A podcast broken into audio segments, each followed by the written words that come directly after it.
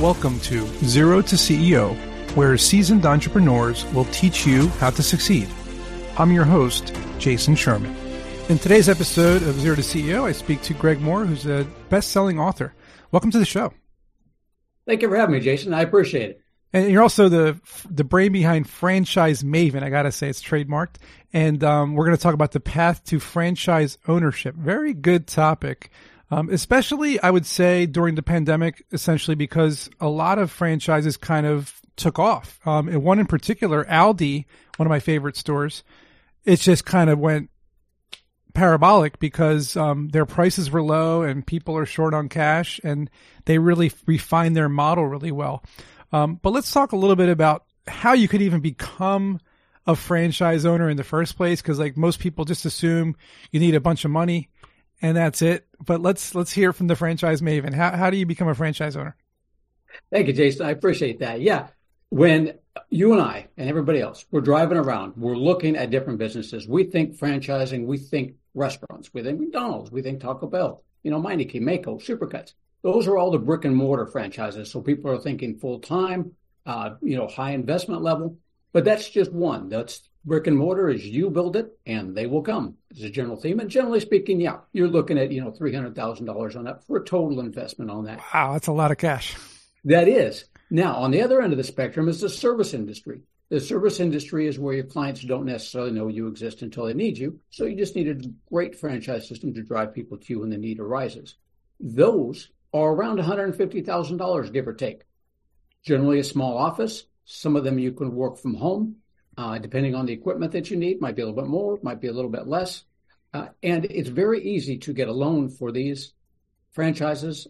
Franchises are easy to get loans for as long as you've got a decent credit score. Franchises have a proven track record of success. So you are good to go on that one. What are some of the examples of those particular franchises? Because you mentioned like Supercuts and McDonald's for the brick and mortar, but what about the non-brick and mortar? So let's go with senior care, seniors helping seniors on that one. Tutoring, let's go with Tutor Doctor. Gotcha. So let me just cut you off right there for a second. My mom's a tutor, right? She's a retired school teacher. You bring up a great point, right? And she's been teaching for, 50, 60 years. But now she's tutoring kids on the side. Now, what's the difference between just doing that versus taking a tutoring franchise? Like, why not just tutor people? One major difference between the two of them, working in the business versus working on the business itself. She's working in the business. So what she wants to do, if she wants to grow that business, is take a step back from that and work on building the business. Find other teachers, find other students, college students that are in there that want to actually do the tutoring themselves. And she takes a step back and works on building the whole business up herself, getting the tutors to the students, and she doesn't do the tutoring anymore. All right, so let's talk about the time it takes to do that. Well, when you're 76 years old, I think my mom's 76 or so, and she's retired, and she also tutors because she doesn't know what else to do besides that and painting and, enjoying her retirement. I don't think she really wants to invest the time it takes to do that. Now, let's say a 40-year-old teacher doesn't want to teach anymore, but does want to branch out. You're saying at that point she or he would have to find other teachers or students that would then become tutors. She would just manage all of them and not really do the tutoring aspect. That's correct, Jason. She can manage them herself. So that brings up a good point. If she wants to do the managing herself, she can. That would be a franchise that says, we want you to work full time. There are franchises where you can do semi-passive. Semi-passive is 10 to 15 hours a week managing the manager. She could then, if she didn't want to do it full-time herself, she would hire a manager to do it, and she would just oversee the manager to run that business, as you indicated. But it could go either way. So many different ways. Mm-hmm. And it sounds like a lot of work overall. I mean, this sounds like you're being a business owner, essentially. You're a business owner. You can call it a franchise all you want, but it really, everything you're saying sounds like you're just running a business, right? Exactly right, Jason. You are the business owner. You own that. You build it up. You can sell it at the end of the day. You can, you've got a lot of creativity in it. Even though it's a franchise, it has the whole playbook for you. So you're never wondering what to do next. You still have some creativity to do things yourself in there as well. So you do a brick and mortar or you do a service-based franchise. You choose one of them. You cough up the cash. You learn how to do it. You get whatever you need and you start doing it. What are the top mistakes to avoid when starting out, because people don't really know what to do when it comes to a franchise, which is probably why they start a franchise, because they figure, well, then I'm going to save a lot of time and hassle by them teaching me how to do everything. But that might not be necessarily true. So I'm kind of curious what your thoughts are on the mistakes to avoid. Great franchises will, Jason, teach you everything you need to know. You'll never wondering how to do it next. I mentioned creativity just a few minutes ago. Do not be too creative when you first get into a franchise system. Learn the franchise. Oh, I had a person that did that over in Las Vegas. She got into a tutoring franchise, just as we're talking about here. She was she was a vice president in the gaming industry in hotels and motels, and she thought, you know, I'm looking at your business model, and you've never hit up the hotels and motels on it. And they said, well, that's just not our business model. We've never gone that route. This is what works. This is what we've done. She goes, well, I'd like to do that. I'd like to hit up the hotels and motels. And they're like, sure. We've never done that before, but feel free, go for it. She tried it, didn't work. So she got off to a bit of a slow start there because she tried to be a little too creative before really getting to know the model itself. So gotcha. That's a good one. The model itself. What other mistakes can we avoid? Mostly trying to think, either one, trying to think you can do things better yourself to begin with. You got into that franchise in the first place because you didn't have the latest, greatest idea. I got into franchising because I didn't have the latest, greatest idea. I wanted mentors there. I wanted somebody to help me. So don't think you know more than them to begin with. Get to know their systems first on that. And I think one of the biggest mistakes, probably one of the biggest failures that we'd see in the franchising industry when we see failures in franchises is turning the franchise business over to a family member to run who has not been vetted first by the franchisors on that. So they may not be a good fit for it. So those two are probably the biggest mistakes that we see in the franchising world. Yeah, you know, that brings up a really good point about the thinking you know more than the franchise. So like there was someone I knew maybe, I want to say it was about a decade ago, and she was not happy at her corporate job. And she wanted to start a daycare, I believe is what she told me, but it was a very specific kind of daycare that had like maybe sports involved. And there was this franchise that was specifically for that. It was like to teach your kids how to play sports while taking care of the kids. And I said, why don't you just, and this was my answer. Why don't you just do that yourself? Why don't you just like start teaching kids sports on your own time and seeing if you even like it, see if you want to do it before you invest. Cause she told me at the time, it's like $30,000 investment to start this thing. And I'm like, that's a lot of money. You know, are you sure you want to put that money in? And then maybe you don't like it. Why don't you try it first? Like a beta test. Cause I'm an entrepreneur. So for me, it's always about a minimum viable product, like a beta test. And her answer was like, no, I just want to do it. I just want to pay it and just get it over with and just start it. I don't want to deal with all the stuff, you know? So, I mean, what is like, I guess the main reason people pay, as you said, $150,000 to $300,000 for the franchise. What is the benefit of doing this, and what's the success rate afterward? Because that's to me the most important part. If I'm putting in hundreds of thousands of dollars, I want to know A, what am I getting out of it, and B, what's my success rate going to be? Exactly, and that's what just about some of the first questions all my people ask me, Jason. I wait a little while. And the same thing, yeah. So, what do you get out of it? You get to where you want to be 2 to 3 years quicker than if you were going to do it yourself. Okay, that's number one. What was the second question? You got me all excited there on that one. What's a success? Like if I put in, like say $300,000, what's going to be my success? Rate. That's the biggest one. So that one, you never have to guess at that one on there. In the franchise disclosure documents themselves, there is going to be what's called the item number 20, which is the number of franchisees that are currently running the franchise business and the number of franchisees who started it and are no longer running the business on that. So when you're looking into a franchise, before you invest in that, easy math to do, to go in there and look at those success rates. We like to see 85 to 90% success rate or better on a franchise system. When they get lower than that, that means they're not picking out the best candidates in the world. So we get a little nervous about them. And is that because, let's say, company XYZ is charging $300,000 for the franchise and they're just trying to get money?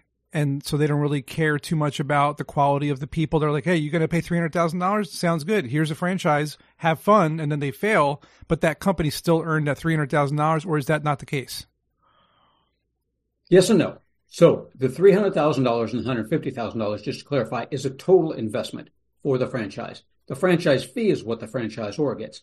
Generally speaking, most franchise fees are right around $50,000, and that's what the franchise gets. So what you want to do, looking in those franchise disclosure documents, to see where most of their money is coming from. Mm. If most of their money is coming from franchise fees and not royalties, right, which is the ongoing payment, then there's a problem. You want to see that most of their money, that earnings that are coming into that franchise, are from those royalties, which are between 5 and 10% for almost every franchise, because that shows that they're building their systems up and growing theirs. Another thing to look at, Jason, along those lines as well, is when you're investigating that franchise, is how many franchises they've sold versus how many are open. So if they sold 500 and there's only 50 open, there's a problem. Yeah, but, red flag. If there's 1,000 open and 980 are open, that's great. Got it. Now let's talk about the types of franchises. There's single, area developer, master developer, vertical, horizontal. I don't really know the difference between any of these. How am I supposed to choose? Help us. So what I do, direct answer to your question is, how are you supposed to do it? Contact a franchise consultant. There's quite a few franchise consultants out there. There's probably a handful of us that do most of the deals out there. I'd prefer that you come to me as a franchise consultant, because I'll educate you on the process itself. That's probably the simplest way to do it. And keep in mind that we're free. No franchise consultant will charge you anything. So, interesting. Direct answer there. Go ahead. That's interesting that you don't charge anything. No, we get paid by the franchisors. If you decide to invest in one of the franchises we introduce you to, franchisors pay us a referral fee. Cool. On that one. So it works out good. I have to be good at what I do. Otherwise, and I have to have you looking at franchises where you're not, you don't see anything bad on there. Otherwise, you're going to think I'm crazy. You're going to walk away, never tell your friends about me, and never invest in a franchise. Perfect. So walk me through how you would help me choose one. Okay. So what we're really looking at there is, when you're talking about the different developing, different types of franchises, you have your single unit, which I'd say the majority of people start with one territory, which is where a franchise gives you the exclusive rights to build that franchise, whatever it is in that territory. You can do an area developer, where if you feel real good about that franchise, you can take over a larger area. So that would be... The horizontal growth, where you're going out into a bigger area on that. So you may buy 2, 3, 5 territories on that. If you want to do a master franchise system, so the area developer, you'll be developing each one of those areas yourself. A master franchise, you again buy the rights to a larger area, but then you can sell those individual areas to somebody else. And you create your pilot unit, and you train the people that are going to go into your area yourself. Rate annuity, you get half the royalties, you get half the franchise fee for those. So you're kind of like the right-hand person of the franchise. Right. On that one. So that's a bigger investment, probably a little more time, but a great annuity. When you're talking about vertical growth, we're looking at things like, if you want to go into the home services industry, take the Neighborly brands, for instance. They have about 20 different franchises in their groups, anywhere from Molly Maids, Mr. Appliance, Mr. Rooter, Lawn Pride, Ground Guys. So you take one franchise, one territory, start with that. And then as you grow that, you take one of their other franchises on there and you bring that in and you invest in that. What you're doing is you're taking over the home. So anything that homeowner needs to have done, from painting to plumbing, to repair work, to house cleaning, you take care of all those. So you do in one territory, advertising to the same clients, but now you've got that whole stack of different things you can advertise. Really sounds like how much time you're willing to put into this thing and how invested you're going to be in it. Plus, you're putting up a lot of money. Speaking of, how do you actually finance? Like, I can't put up $300,000. Like, how am I supposed to get that money? Not too many people do, as a matter of fact. I myself, I would assume so, especially with the way things are today in the world. True. Two different schools of thought on that. I do not like going into debt, so I use the 401k. Rollover plan, the rollover for business, it's called the ROBS. So I use my retirement money basically to invest in my business on that. Some people do that. It's really a matter of a personal opinion on that. My investors, the ones that like to do the semi-absentee businesses, especially where they're not going to be running it themselves, they're going to have a manager do it. They want to use other people's money. Very simple process. If you're looking at something like an SBA loan, let's just go with that for an example. On there, and you're looking at the services industry, $150,000. You'll be looking at an SBA Express loan. You put about $20,000 down. And my lenders, it's easy to do franchising, because franchising have that proven record. As long as you've got a credit score of 700 or better, you're good to go, with a good net worth that covers that as well. That's an easy one if you want to go, and that's for service industry. If you're going to go for something in the brick and mortar, or you're generally going to go with a 7A loan, so it's going to be a little bit more down, about 20% or so down, and money's paid to you over time. but very easy to get loans for that. My investors just want to make certain that that investment services debt. And you'll find that out because I'm all about education, educating people about the franchising before it's all said and done. You will have a good feel for how much money you can bring in on that franchise. Yeah, sounds like you know exactly what you're talking about. So where can people find out more about how to get in touch with you and how they can talk to you? You can go to my website, franchisemaven.com. That's franchise, M-A-V as in Victor, E-N.com. Email me at greg@franchisemaven.com or just pick up the phone and give me a call at 361-772-6401. As you can tell, I'll talk your ear off. I'm all about education. I'm not here to convince you that franchising is the greatest thing since sliced bread, because for some people it is not. But we'll have options for you. Awesome. Thank you, Greg. FranchiseMaven.com for more info. Hope you guys enjoyed it, and we'll see you guys in the next episode. Hope you enjoyed the episode. If you learned something today, please support this podcast by subscribing to it, sharing it with your friends, and leaving a 5-star review. You can learn more about me at jasonsherman.org, where you'll find information about my book, also called Strap On Your Boots, available on Amazon, as well as my course called Startup Essentials on Udemy or Skillshare. I'll see you at next week's episode.